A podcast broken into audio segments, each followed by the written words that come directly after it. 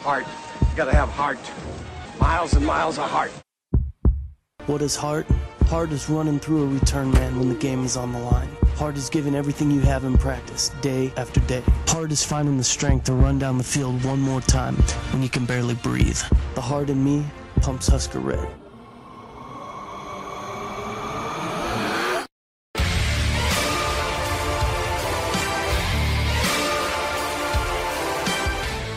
Hello and welcome to a brand new episode of the Five Heart Podcast, brought to you by CornNation.com, part of the SB Nation podcast. I almost said broadcast. Meh, it's all right. SB Nation Podcast Network. My name is Greg Mahochko, and uh, my co-host, as always, is our founder and fearless leader, John Damn Good Looking Johnson. Hello, John. How you doing? Doing well yourself? I'm not that good looking, you son of a bitch. No, I agree, but I was trying to be nice. Although here, I'll print my hair. Uh, there you go. Now I look great. It's it's the start of a new month. I was going to try to turn over a new leaf, but I guess I won't.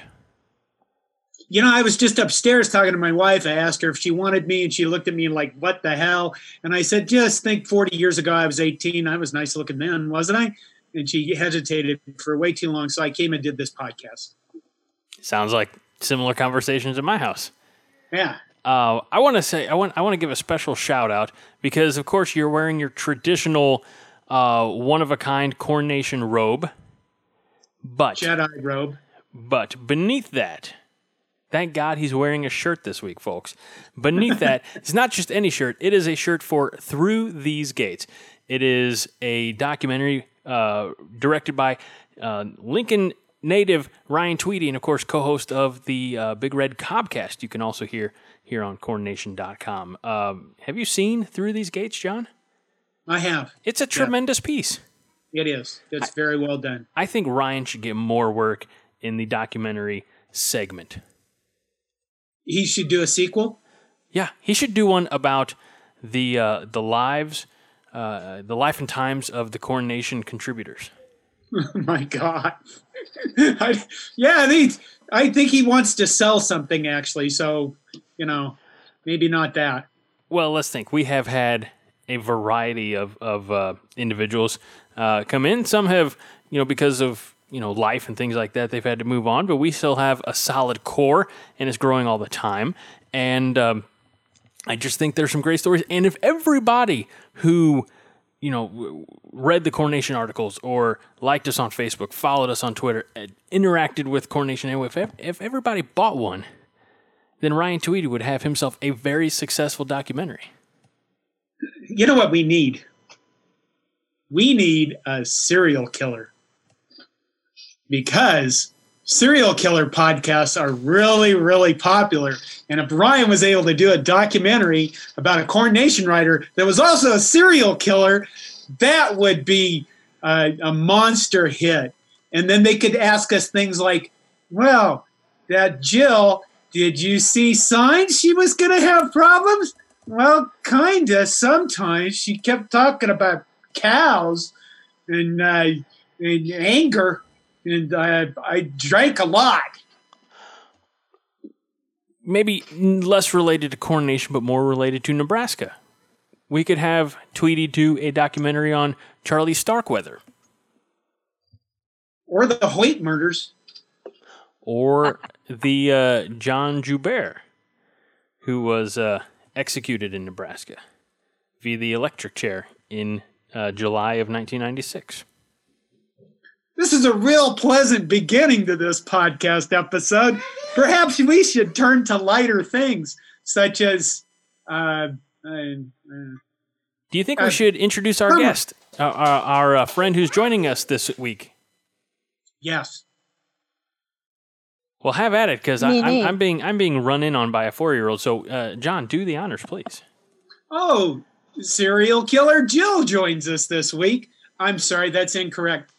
Potential serial killer. Yeah. Serial killer to be. Ser- serial haven't- thriller. Only got one. You know, you you have to do two or more to be a serial killer. Well, get busy. We were just talking before uh, we started rolling sound about uh, what Jill was up to tonight since she didn't go to the baseball game. Uh, she's outside sweating, has a fire going in July, drinking beer, and we joked hiding the body. maybe we weren't joking after all. I don't know.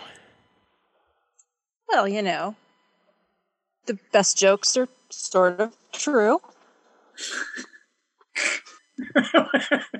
she's she's not denying anything. Just try to find me. I've got a fire. Uh, The proof will be gone. Well, we know she's not at the ball game because I hear cows in the background. So Yep, it's that time of night where all the calves want supper.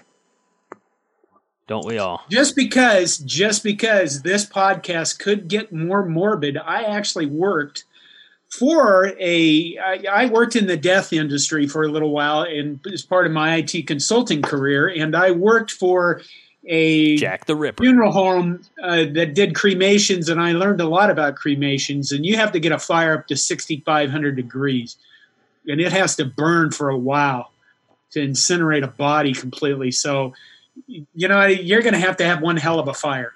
Everybody is gone now. Stop listening to the podcast, and uh, that, Well, you also forget that I also used to teach um, on uh, mortality management for livestock. So I also understand how to compost a body. That's like even slicker than fire.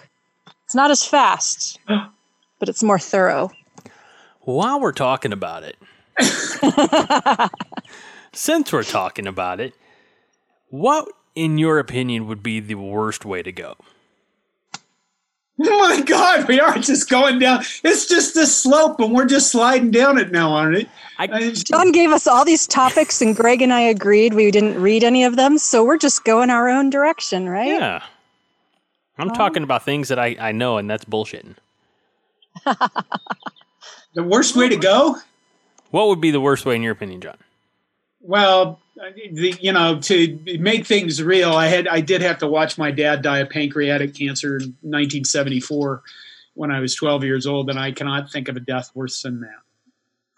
Personally, I have repeated dreams where I am scuba driving, scuba, scuba driving, because that's a thing that I'm going to invent. Me and Elon Musk are getting together in the next couple months, uh, but scuba diving in an underwater cave and i cannot i get lost can't find my way out and i run out of oxygen and uh, the you know that that that dream is uh, not it's very well it's very disturbing english is hard for me as everybody knows But we love you more for it.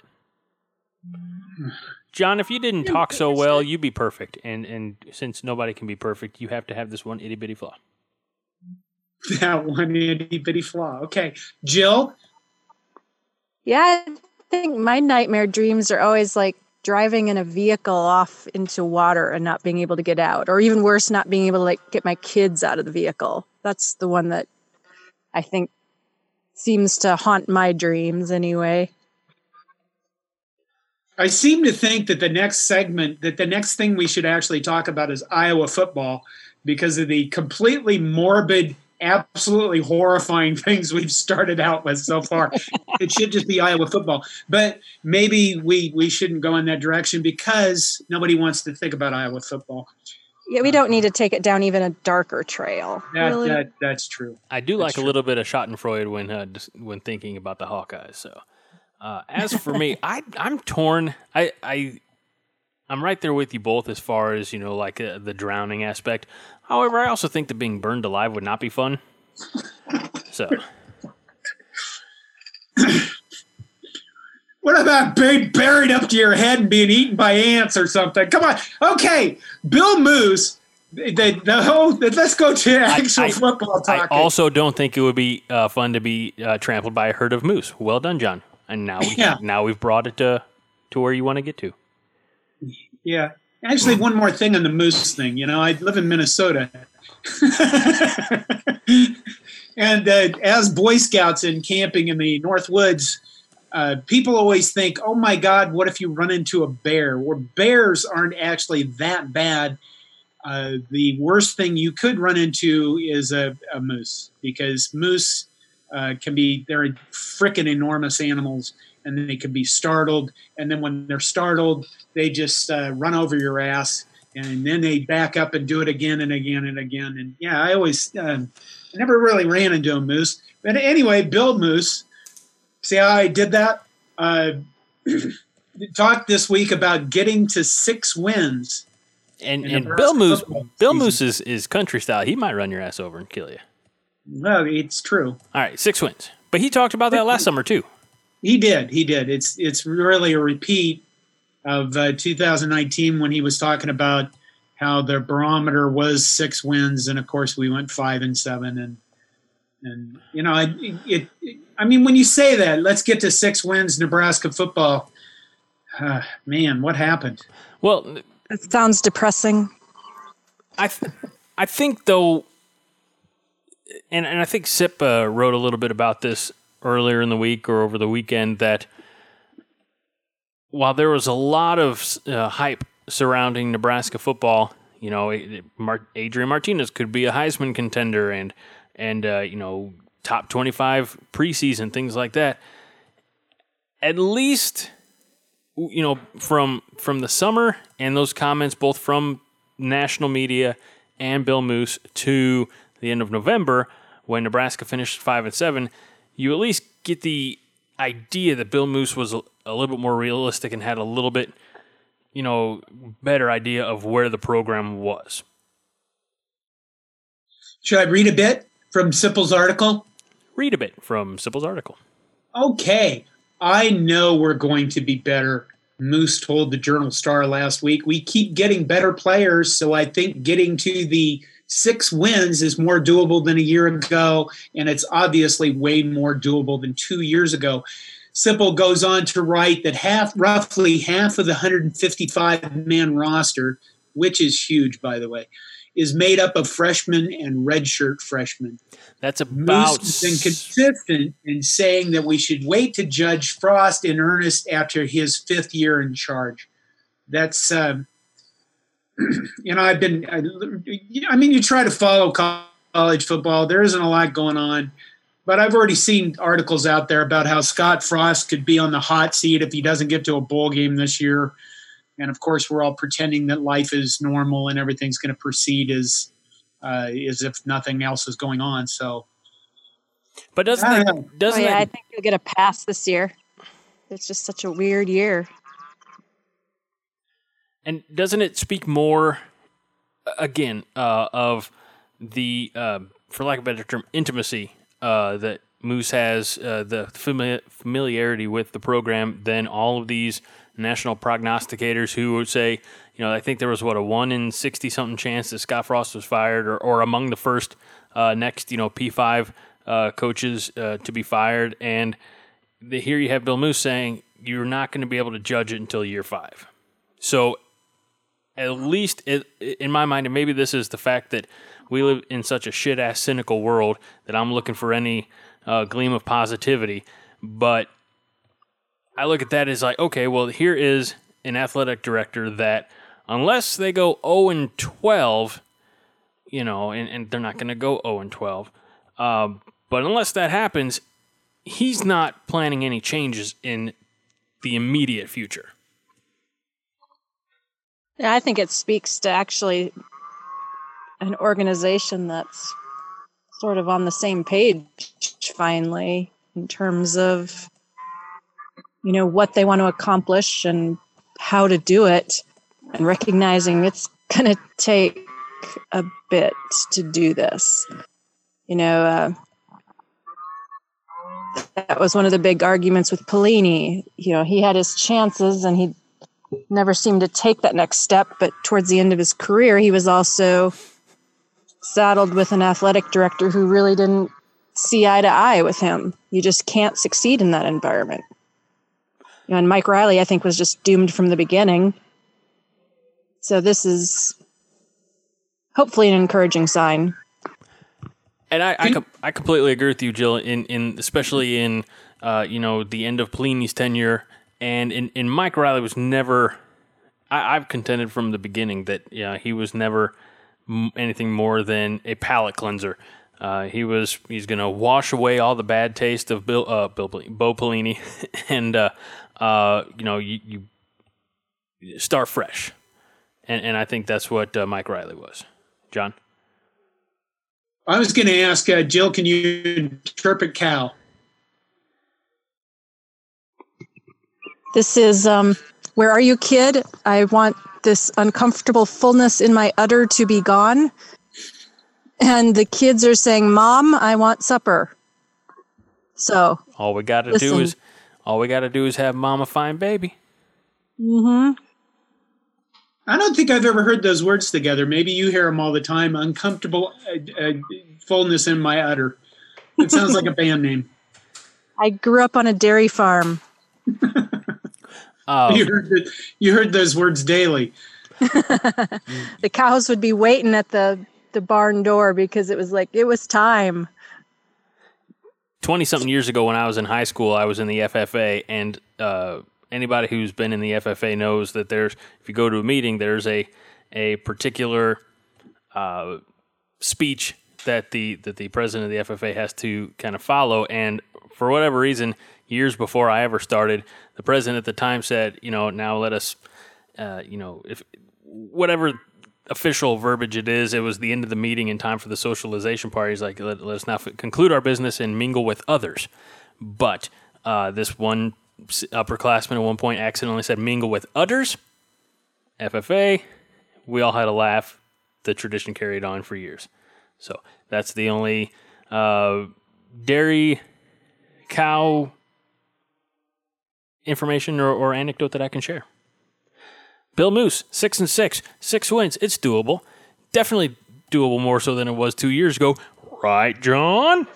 Well, I mean, we've got, but we open with Purdue, and then we've got Central Michigan, South Dakota State, and Cincinnati, and uh, two and you two. know, I guess traditionally, as a Nebraska fan, you'd look at those games and say we're going to beat the snot out of all of those teams, but Three of them think- worry me.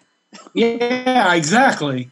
I, we're gun shy at, at the least. I mean, or maybe we're realistic. Maybe we are uh, at a point where we're ready to just say, screw it, six wins is success, and let's build from there. What do you guys think? Look, Rome wasn't built in a day. Uh, I definitely think that this is a baby step situation. You know, um, and furthermore, I think that I think that nobody knew what Scott Frost inherited when he came to Lincoln at the end of the 2017 season. You know, I, I don't think he knew how far behind the eight ball Nebraska was. Uh, Bill Moos didn't know, but that first year was a bit of a litmus test. Last year was, you know, when he says six wins, that's an attainable goal. Almost got there. And, you know, I know the old saying that almost only counts as horseshoes and hand grenades, but it was still improvement. And I will continue to take improvement. Six wins is better than five. Eight wins is better than six. Let's just continue to, you know, take small steps, building blocks. We're anybody who thought, honestly, and I'm sure that I was such a homer at one point, you know, in the last 24 months, uh, that I thought, oh, psh, you know, look, look what he did at UCF. Obviously, we're going to be 13 and 0 in year two. You know, I was probably telling myself that more for, you know, shits and giggles than for any realism, or maybe not. I don't know. I can't remember what I had for breakfast this morning. How the hell do I know my mentality two years ago? Um, I just think that marked marked improvement is improvement, and we need stability. That's why I think that Scott Frost isn't going anywhere anytime soon. What I'm waiting to see is for either line, defensive, offensive, and hopefully both, to actually be winning some of the battles. That's where I think the turning point will come when when we aren't getting pushed around in the trenches anymore. We can have all the Wan'Dale Robinsons, the Adrian Martinez's, you know, the the great skill players, but until we get that physical sort of mentality, that competitive mentality in the trenches, that's what I'm waiting to see us turn the corner on. And that's what I'll be watching closest this year for improvement. I the wins, I honestly am not sure we're going to have a football season or even a full football season. But if I can actually see defensive linemen, offensive linemen winning their battles, I'll be like, yes, that's where we're making progress. And maybe I got- am that you've got- Nebraska fan. you look at the 2020 schedule. I mean, the final five games are at Ohio State, Penn State, at Iowa, at Wisconsin, and Minnesota at home. Okay, I all of those teams can run the ball, and if Nebraska doesn't do something about the defensive line and the defense by itself, I mean, all of every one of those teams probably wouldn't even have to throw the ball against us to win a game if our defense doesn't get any better than it's been the last two seasons. So. Yeah, you're right about the lines and the linebackers, you know, on the defensive side, but Can I- something has to happen there. Yeah, yeah, I probably should have included the linebackers because I think we've had some solid defensive line players, but whatever's going on there, they're not being maximized, and the linebacking situation has been interesting.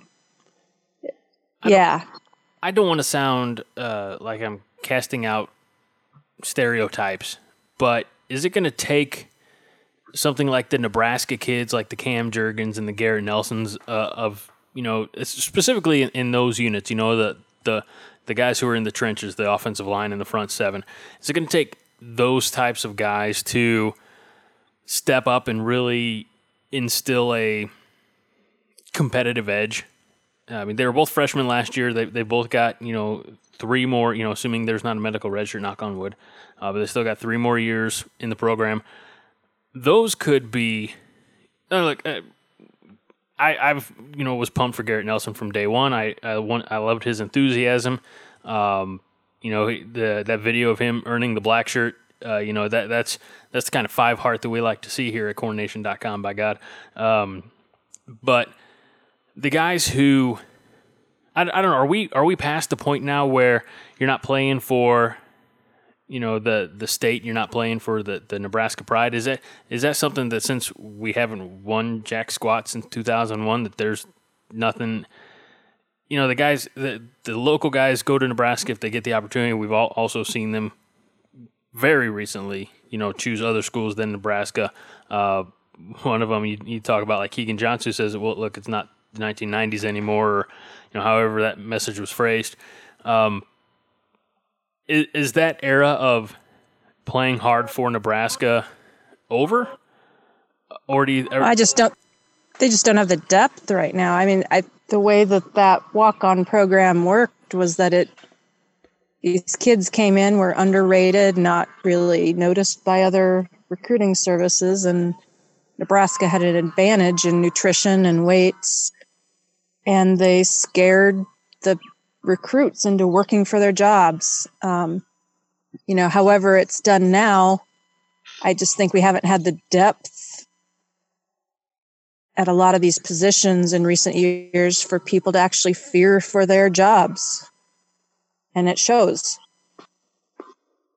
I don't. I don't think that you know this is blasphemy, but I don't think the begin quote playing for Nebraska end quote thing has really anything to do with it. it it's a, it's a nice marketing campaign, but if you're a competitive person, you're going to do the best you possibly can, no matter what you're doing, no matter what the color of the uniform is or what logos are on your chest or on your helmet. Uh, the problem is, is when you go into a place, uh, you always need, you know, Greg, you need somebody that makes you better. Jill, you need somebody that makes you better, and I certainly need somebody that makes me better. And doggone it, I've been married for 30 years, and it's it's been work for her for all this time. Maybe I'm finally getting someplace, but you have to have the the team that that looks at each other and again holds each other accountable and holds each other to a very high standard. And maybe that has something to do with depth, but it's a mentality depth issue. Uh, so, you know, Well, if, if you don't do your job, I'll do your job. yeah. And I, we really have, when we've seen any really evidence that the walk-on program is, you know, I mentioned earlier, 155 man roster. My God, that's a lot of people. but uh, does it really? It really hasn't resulted in any success because we haven't had any success. But I wonder sometimes if it's uh, if it's actually beneficial, other than maybe Scott Frost says you can do more practice reps with it. But Speak, speaking of that briefly of that 155 man roster, and then we're probably going to switch uh, topics. Actually, I think it's a good bridge from the conversation we're having to you know the next uh, topic. But did you guys uh, uh, or individuals, guy and gal, did you all hear uh, uh, the report, the rumor, if you will, about travel rosters possibly being as low as like 40 players? I did see something about that somewhere. Yeah, Talk about lack of depth. that seems. Yeah, That is a huge disadvantage to the visiting team. Yeah. I mean, if you're going to do that, then you have to say, all right, your home roster is only going to be 40 people too, right? no, you don't have to do No. anything. I mean, they're making No. up shit as they go. All they want is income. Well, what what's the what's the standard? You know, like guys you can dress for a home game versus travel roster. Still what 55 man? I think it's sixty. Okay, all right. Let's say 60. How many can you dress for a, uh, for the home team? 70 something. Wasn't it like, yeah, I thought it was either 78 or 80 or something in that range. All right. So I think I think if you're if you were to drop the you know lower the amount that you could travel to 40, even 45, you have to comparatively I think drop the number of guys who could dress because at that point, uh, if you're trying to maintain the social distancing, uh, then you can't have you know 120 guys out on the sideline, or in Nebraska's case 155. You say, all right, well, uh, you're going to get 60 who can dress and 10 more. 10 more who can, you know, be sideline whatever whatever other role they might have. Maybe they drop it to eight man football. Ooh, that would be the best. And Nebraska doesn't have anybody who played eight man football, I don't think, so doesn't help Yeah. them at all. The fullback is even more awesome in eight man football. But Nebraska doesn't have a fullback. They could make one up. I'll do it. Put Oh, me I in- think Cam Jurgens could do that too. Just, he's that good. he's the right? center. He can't snap the ball to himself. Well, The fullback never handles the ball. They're just there to crush people's dreams. I love that. Yes, we could see more of that. I would be for it. Okay. well, let's take a timeout. Uh, and when we come back, we'll talk about some of these other topics, including COVID in the NCAA.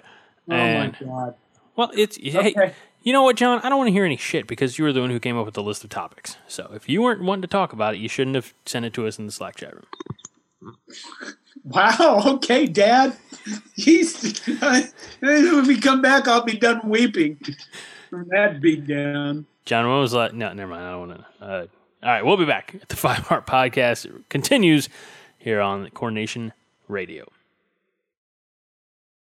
Welcome back to the Five Heart Podcast. Greg Mahochko here with John Dam Johnston, our founder and fearless leader, and the ranch babe herself, Jill Heemstra. Hi, everybody. Welcome back. Hope you had a great break. I had a great break, Greg. Thank you. So did I. I still didn't read the stuff John sent, but we'll pretend I did. Okay.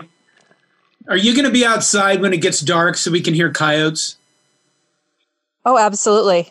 I haven't heard coyotes in Nebraska for a very long time, and I miss it because you can never tell where they're coming from or how far away they are. And they're all talking to each other, and you feel surrounded, especially when you're out in the middle of a canyon at night. I don't know, drinking beer by yourself because that's what you do as an alcoholic. And uh, you think, uh, oh my God, they're coming to get me or they're going to scavenge my. Anyway, let's uh, let's go on. What are we talking about, Greg?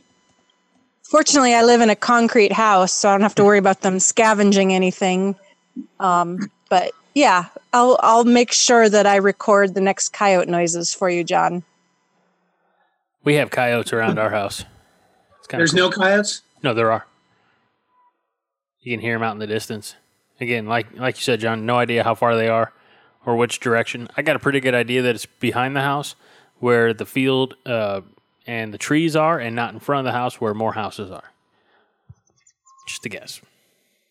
Okay, before we get into the topic, since we were during the break talking about what uh, relaxing noises we have on apps because people need to know this. Uh, I tend to listen to rainstorms at night to put myself to sleep and to deafen noises from the rest of the household. Because my son, my rotten son, is up playing video games with his friends and yelling at them frequently. He's the rotten one. That's why. I'm sure he's going to be the one this weekend who's out in the driveway shooting off fireworks because he doesn't need all of his fingers. Why? You know.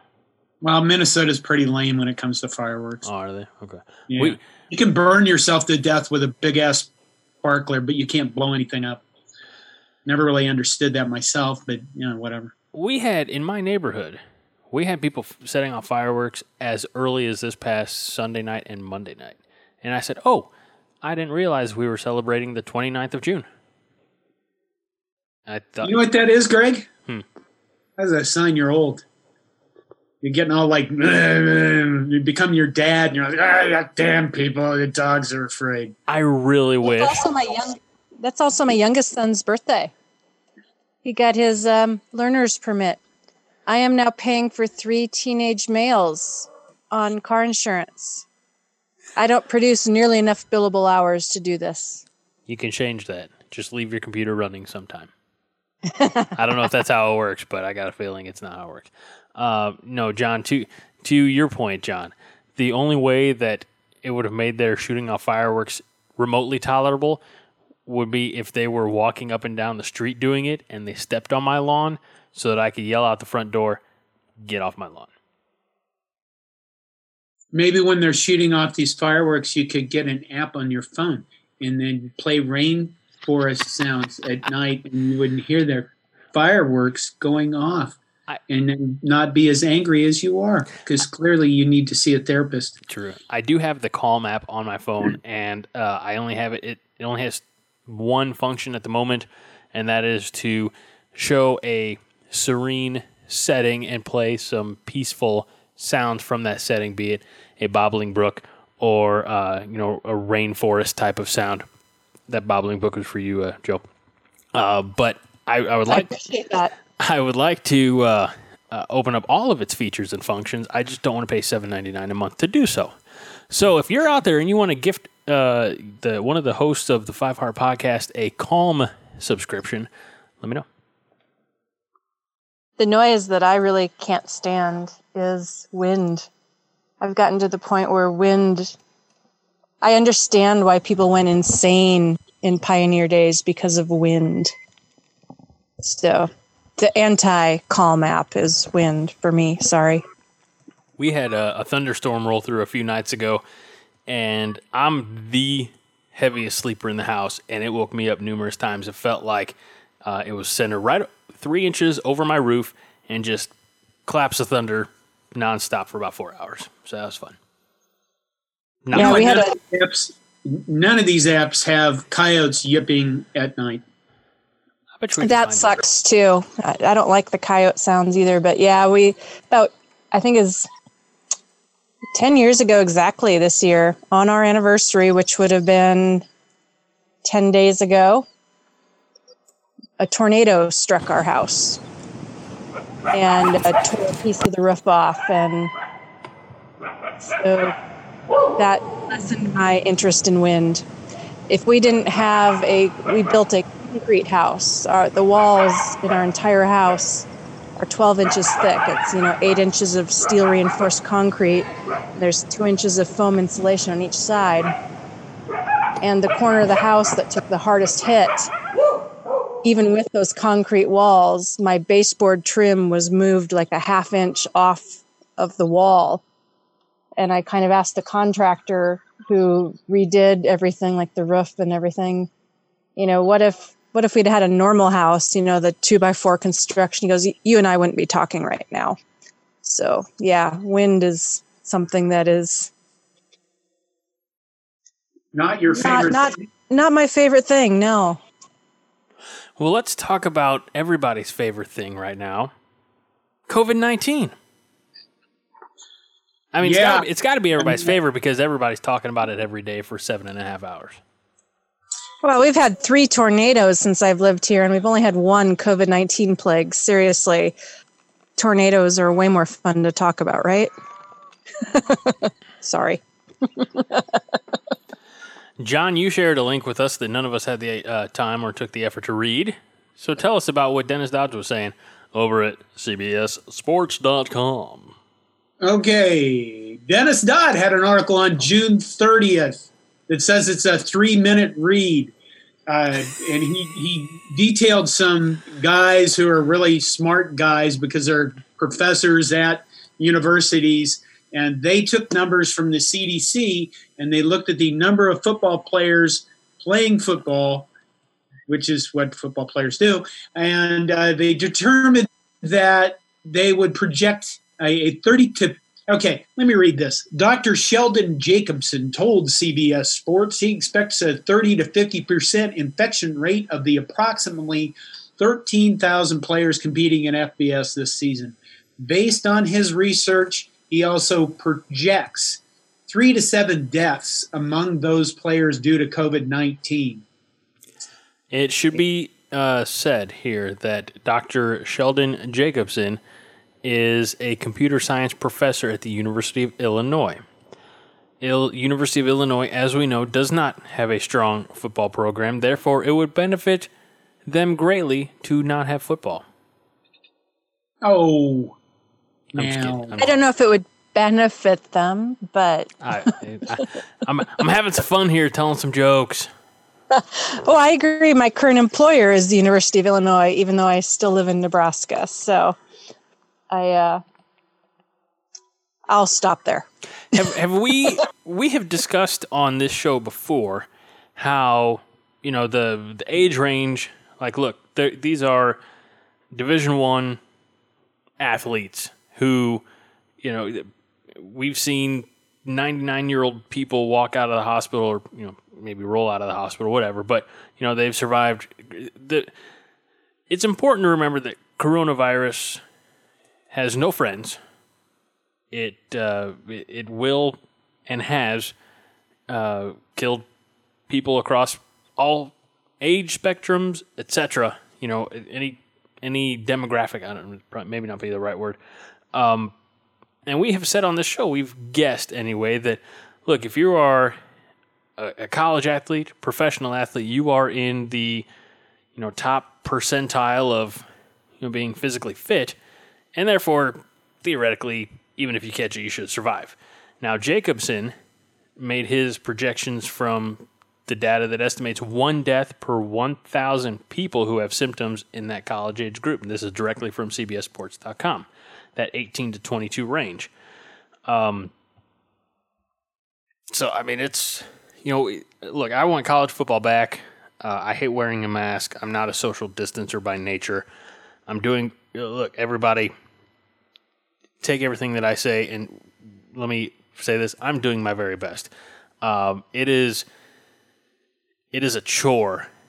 For, I mean, it almost always was, but it's a chore for me to go to the grocery store and get the weekly groceries because um, I just don't handle it well. I don't handle wearing the mask. I don't mind crowds, at least grocery store crowds on a Sunday morning. They're not like grocery store crowds on a Saturday afternoon.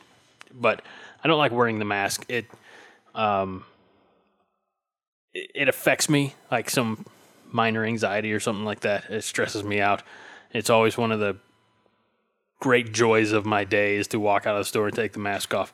So I'm doing my best. Um, but we've said on the show, at what point is, you know, college, you know, in this case, since we're talking football, college age men, uh, you know, bashing together for our entertainment worth any lives, be it, you know, people in the stands or people on the field. I mean, that, that we, we've had that conversation a few times by now, haven't we, John? Yes. And I'll even throw out I'm about to send two sons to college this fall, and I'm worried about them, and they're not in athletics. So, Send them to the army; they'll be better. Oh, yeah, I totally trust the Army too. What I think is odd about this story and odd about the statistics is this specifically. It's as if to say that all these people who are playing college football will be perfectly fine if they were doing something else. And it's the implication here that if we have college football and there are three to seven deaths of college football players, that they wouldn't have caught COVID or they wouldn't have died or had horrible symptoms and, you know, lifelong effects anyway. You know what I mean? I do. And that's something I hadn't thought about till you till you mentioned it. Um, it's it's as if to say if we don't have college football, everybody will be fine, and that's bullshit. People will. By the way, that's the first swear word I've said this entire podcast. How about that? It's uh, oh great! Now the Proud of you, floodgates are open. Yeah. Life is changing. I'm I'm about a month away from becoming the really uh, arrogant guy who's against alcohol and everything, like a born again Christian guy. Anyway, uh, He, he's he's like somebody who's uh, all of a sudden a vegan, except it's about alcohol. Yeah, exactly. I, I can't wait to be that bastard. Oh, look, two two swear words within a minute or something. I don't know if bastard Uh, counts. So what? So what was the joke about? You know, an atheist, vegan, CrossFit enthusiast walks into a bar. Which one do they tell you about first?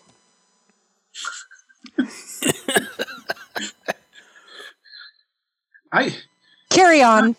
what? Carry on. I was less speechless. Anyway, I mean, they. I think the problem I have. I, listen, I think Dennis Dodd is a really good. He's a good college football writer, but he's also one of those guys that tends to get up on an ivory tower and preach. You know, and a lot of guys do that, and I, I've been told that I do that myself, and I do.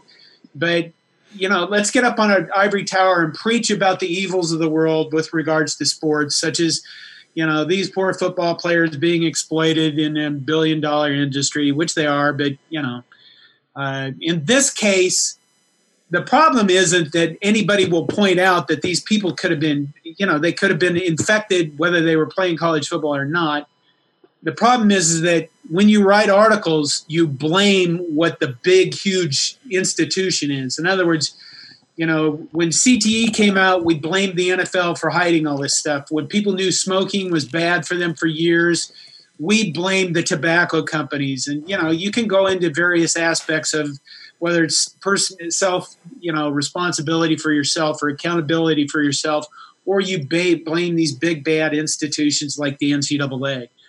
Um, I guess my problem with this is you can see where this is going. That if there Well, are I, I'm sort of agreeing with you here, John. Is like I'm sending my sons to college, and there's just sort of normal people. They are going to get no special treatment. Whereas I, I think the football teams and and because of the kind of contact and the kind of um, day-to-day schedule these football players have, they should get some extra treatment but I am, as a mother of a normal student, wondering, like, wow, okay, I'm going to have less knowledge of what's going on. And hopefully, football players' parents will at least have a little bit more knowledge or, you know, be able to follow the trail of the testing and the precautions being taken. Only if their kids allow it. Because their kids yeah, would- that's true. only if their kids allow it because uh, because technically their kids are adults and and we shouldn't call them kids but they're over 18 and they have to actually agree to have their parents uh, In Nebraska, it's 19. because of HIPAA. So that's kind of weird. People don't really realize that but that's how it works Uh, yeah no I- yeah because i teach i am getting my certification to be a high I can teach college classes right now without in in certain areas i can teach college classes. And i have to follow all these privacy laws where i really can't talk to the parents unless the students have given a okay. But i'm also taking classes to certify me to be a high school teacher. And those laws are just completely the opposite where you are expected to engage and really communicate with parents much earlier. It's it's a 180 degree turn between those two worlds in 3 months between when somebody graduates from high school and when they enter college. Their privacy laws completely change And even in Nebraska, where the age of consent is 19 instead of 18, it's still, I can't talk about my community college students, but I'm expected to engage with my high school student parents. It's weird. Let's go back. History lesson. Three to seven deaths in 1905. I believe there were, well, in 1905, there were a number of deaths in college football, and it almost destroyed the sport. And the reason why there were these deaths in college football is because the sport was extremely violent. Uh, you can go back and look at college football history, and you know, I mean, uh, most of those deaths occurred because of just uh, players being kicked or punched or being pulled in piles. And obviously, we didn't have the medical technology back in 1905. But it almost it almost ended the sport until Toady Toady. Oh my God, English is hard for me. Teddy Roosevelt stepped in and said, "You guys have to change the sport, otherwise it has to go away." So they did start implementing changes. So the question would be: is if we if we have college football and we do have some deaths of college football players, I mean, what impact would that have later on? Will everybody just be sued to death and the programs will cease to exist because of that? Uh, will I? You know, that's that's the stuff you look into the future. This Fourth and, of uh, July, celebrate America with the taste. What was that? I was I was going down the rabbit hole of things on CBSSports.com, and apparently it popped up one of those videos that gives you no option of whether you want to watch it or not. So I apologize. Yeah, I hate those things. hmm Anyway, there's you know there's unforeseen for circumstances, and that's I think what everybody is worried about. Uh, we were going to talk about uh, the certain people from the well meeting with the government and how they got beat up by the the feds in a government hearing, and how the you know the government some of the people in the government want the NCAA would come up with a consistent policy and plan for how all of these schools should handle virus testing and how they're going to handle all this stuff. And I would say the reason why the NCAA doesn't want to do that is because they don't want to be sued to death. Nobody wants to be responsible for this stuff. You're having schools have kids sign waivers. And the question for a lot of these people is is this waiver a legal document that basically says if anything happens to this college football player, the school is not responsible? And there's a lot of arguing uh, back and forth about that. And the fact Plus, that there's, there's go ahead, Jill. Well, plus there's programs that have resources to do some of these things that are sort of in the ideal world, and there are programs that just don't have the resources to do that. You know, how do you, how does an NCAA make a policy that protects people but also understands that some schools have more money than others? I mean, this has been sort of a you know privilege and and whatnot, or or resources are a ongoing battle in every issue that comes up. It's not just COVID. You know, So basically, if the NCAA were to say everybody has to be tested before every practice, Division two and Division three schools would pay, say, "Screw it, we're done with football." Yeah, exactly, because they don't have the ability to pay for that. They and they maybe can't access the tests. I mean, if somebody can't get a hold of the tests, if they can't afford them, if it's not in the budget and the budgets are already being hammered. You know, a school like Nebraska is going to be able to withstand one year of this, even if we have to cancel everything they'll withstand it and they'll come out and be sort of a thing that resembles Nebraska athletics. But there are a lot of athletic programs that will not.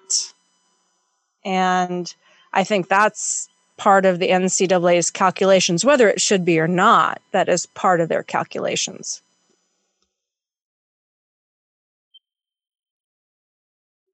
Greg. I concur. there was a long pause there. I, I've uh, I'm doing some research into our next topic. So Oh, what is our next topic? I'm glad you asked, John. Are we done with the, the current topic, Can we move on to another COVID related topic?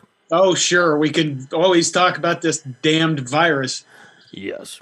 Well, I don't know if you know this or not, John, but CornNation.com did a little survey. Oh, that thing. Oh, oh that thing. Um. So anyway, I was just looking at the results. Uh, what did you find, Greg? Nothing that really surprised me, if I'm being honest with you. Um. As far as uh, look, 35.2% of respondents said that they attended uh, home games last year, um, multiple games. 28, in, in fact, let's just go ahead and do uh, about one quarter, 24.1% said that they did not um, attend a game, home game last year. 75.9% said they did. Uh, before the pandemic called the season into question, were you planning to attend any home games this fall? Uh, only 7.5% said no.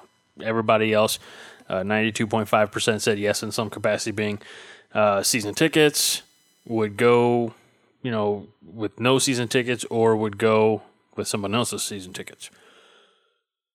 If there's football this fall, Memorial Stadium has limited capacity to 20 to 30% for fans to attend. Will you go to any games if given the chance? Uh, we had 121 respondents, or 19.4% say no. Uh, we had 4% say I wasn't going to go to any games before the pandemic. The rest of them said yes in some capacity. So again, you're looking at 76 point something percent.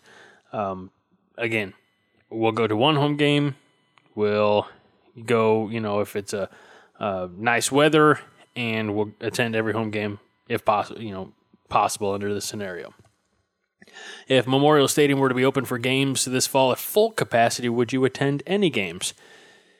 And again, uh, not totally surprised by the results. We had just about one quarter say that they were, were not uh, going to be planning on attending either for COVID related reasons or not. Uh, and again, about three quarters say yes with you know season tickets, yes at least one game, or yes multiple games uh, without a season ticket package. And finally, your age bracket and the uh, the the I don't know I don't want to call them boomers, but the 45 to 54 that might even be too young for boomers, but uh, they were the largest portion of the respondents at 25.2 percent. The shortest uh, or or the smallest amount of respondents were prefer not to say at a sliver. Only seven out of the I think there were uh, almost almost 500 over 500 uh, over 600 I think respondents total. So- 623, well, there you go, 623. which actually is better than I thought we would get, uh, given that our traffic numbers are way down this year, along with other websites that I've talked to. and uh, and new contributor, especially here at uh, the Five Hour Podcast, Todd Wolverton said in the uh, comments that he's not going any games this fall because of the pandemic, and that's college, high school, etc. So, just thought I'd throw So that. the out. bottom line is people would still go to the games if they were able to go uh, because of capacity.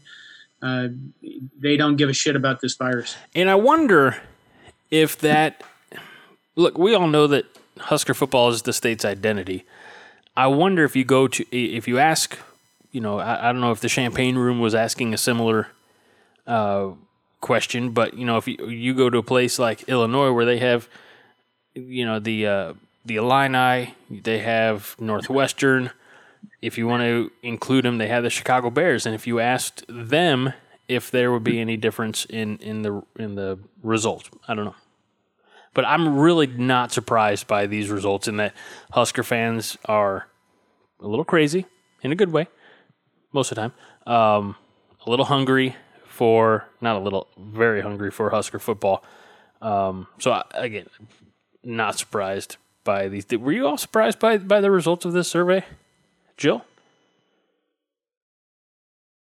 No, I mean, it, there's so many places in Nebraska where the virus really hasn't reached a critical level, it, it still doesn't feel real. I mean, the the public health district where I live is kind of part of the north central part of the state and extends over here to those of us in the northeast. And just this past week recorded the first COVID death. You know, so it it isn't something that people feel like is here. Now, obviously in Lincoln, Omaha area, that's a bit different, and over more towards the Sioux City area, that's a bit different. But no, I'm not surprised because it it just doesn't feel like it's all around us yet. I mean, it's here, it's coming, it's it's going to get worse, but we're still in that phase where we feel like, yeah, we may have avoided this. I guess it's, uh, it's been a mixed bag for uh, the people I'm around. I mean, uh, my my neighbors think that it's really kind of a bunch of crap and that it's not as serious. And uh, I actually have neighbors claiming that they've had it back in January, which I don't even think it was in the United States then, but we did have a severe flu that was going around then. Another guy claimed he had it in December, which is again bullshit. Uh, but then I've also got these people in my life that uh, they're very paranoid. I don't want to say paranoid. That's that's negative. They're very concerned that you know going out and not wearing a, wearing a mask and being in large crowds uh, that you're going to get infected, and then if you do get infected, there are going to be serious effects. Uh, even for younger people, I mean, you can end up with long term lung damage or things like that. So. I don't know. It's a mixed bag for me. What about you, Greg?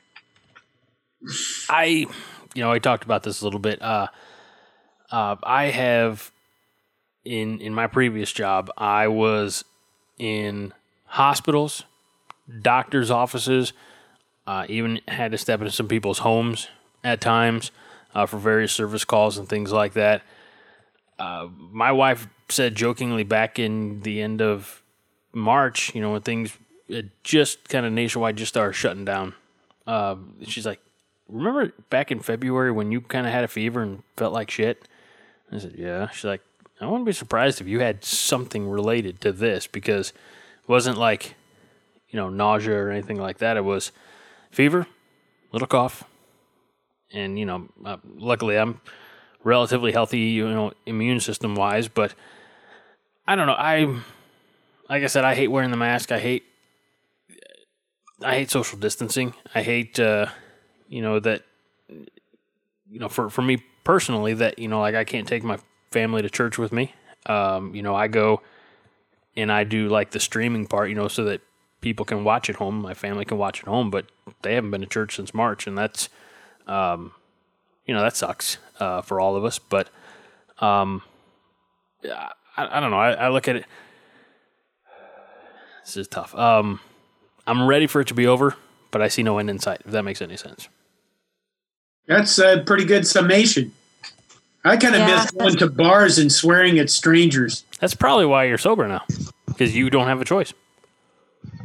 No, no, no. I can always go buy as much alcohol as I want. I, I'm uh, going to be sober for a while to get my health in better position, to be a better person for those around me until I decide to become that overbearing, obnoxious son of a bitch who's better than everybody, which I can feel building in me.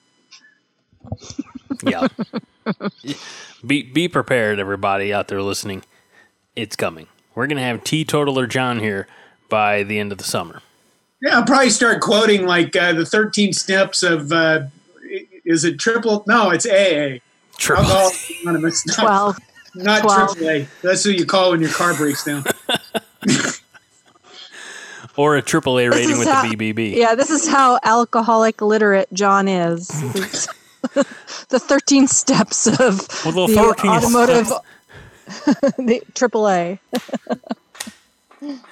What would that if it was Alcoholics Anonymous? What would that AAA? What would that third A be, John?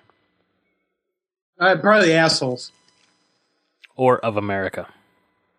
Oh, well, Now you've sworn again. Take another shot. woo! What is that? Iced tea? Yeah, it is Yeah. actually. It's not even hard iced tea. Can I say uh, for for the two of you here, uh, distinguished uh, guests on the show, and for everybody listening, I'm not a big tea fan. And I get a lot of funny looks. I get a lot of funny looks when I say that. Like, like people say, "Really?" Like they scoff at the fact that I don't drink tea. Oh, I like tea, iced tea.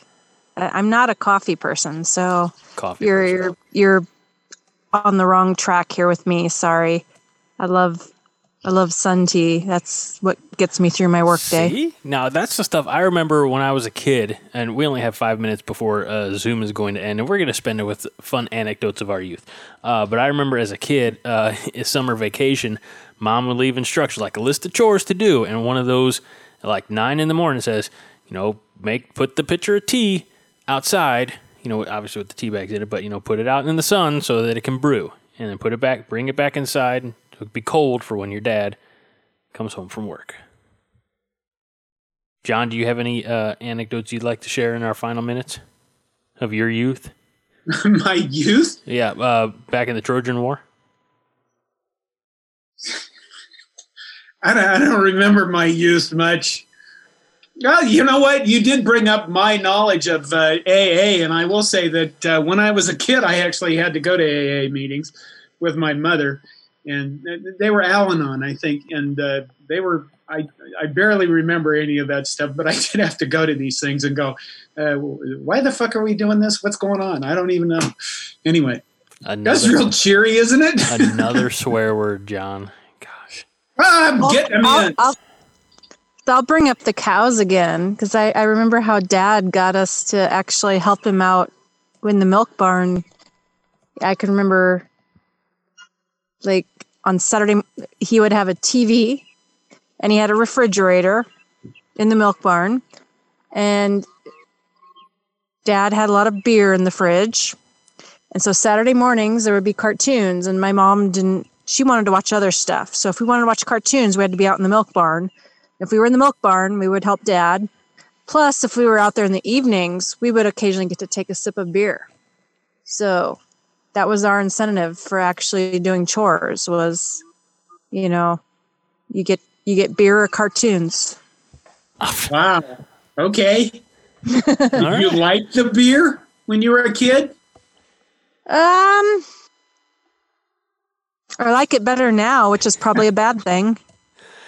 I, I remember my first uh, sip of beer was at my, my grandma and grandpa's, uh, Pawnee, Illinois. And it was summer cookout, and all the adults were at the other side of the yard looking at something, grandpa's garden or something like that. And one of them, probably my dad, left a Bud Light on the patio table. And I'm the only one around. I'm three years old. Put it back on there like nothing ever happened years later, uh, when I was 17 or 18, my sister, we were at another family function, and uh, they had NA non alcoholic Busch Light. And my sister's like, Oh, you can have this because you're underage. So I tried it. I'm like, I don't like that. And she said, Good, because that's what beer tastes like.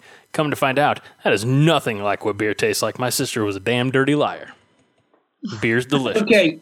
Okay. See, I was more like 15 or 16 when I actually got to try beer, like a sip of beer. You know, dad would not let me have more than a couple sips because that was his beer. I only took- Three? No, I wasn't there. Sorry. I didn't name names. They'll never be able to find out who it was. And besides, my grandpa's not alive anymore, so it's all right. Okay, see, being the older guy here, there's there's two beers that I can remember having tasted when I was a very young kid. Schlitz. The, the first one was Schlitz, Called it. and uh, the second one was Pabst Blue. Pabst. Yeah, And. Both, both of those beers, I'll tell you what. If you if you would, I don't know if Schlitz is still around right now, but PBR is. And if Oh, it's making a comeback. you drink that beer, the first taste of that beer is the anger and resentment of all those guys in the 1970s who are union workers and lost their jobs because of the Japanese automakers destroying the economy.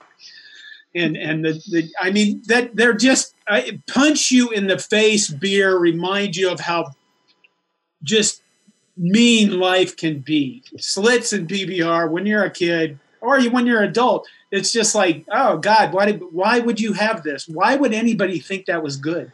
John, always was how how would you how would you taste the anger of the uh, '70s auto worker put out of business when you know you had your first sips of Schlitz and PBR just after Prohibition?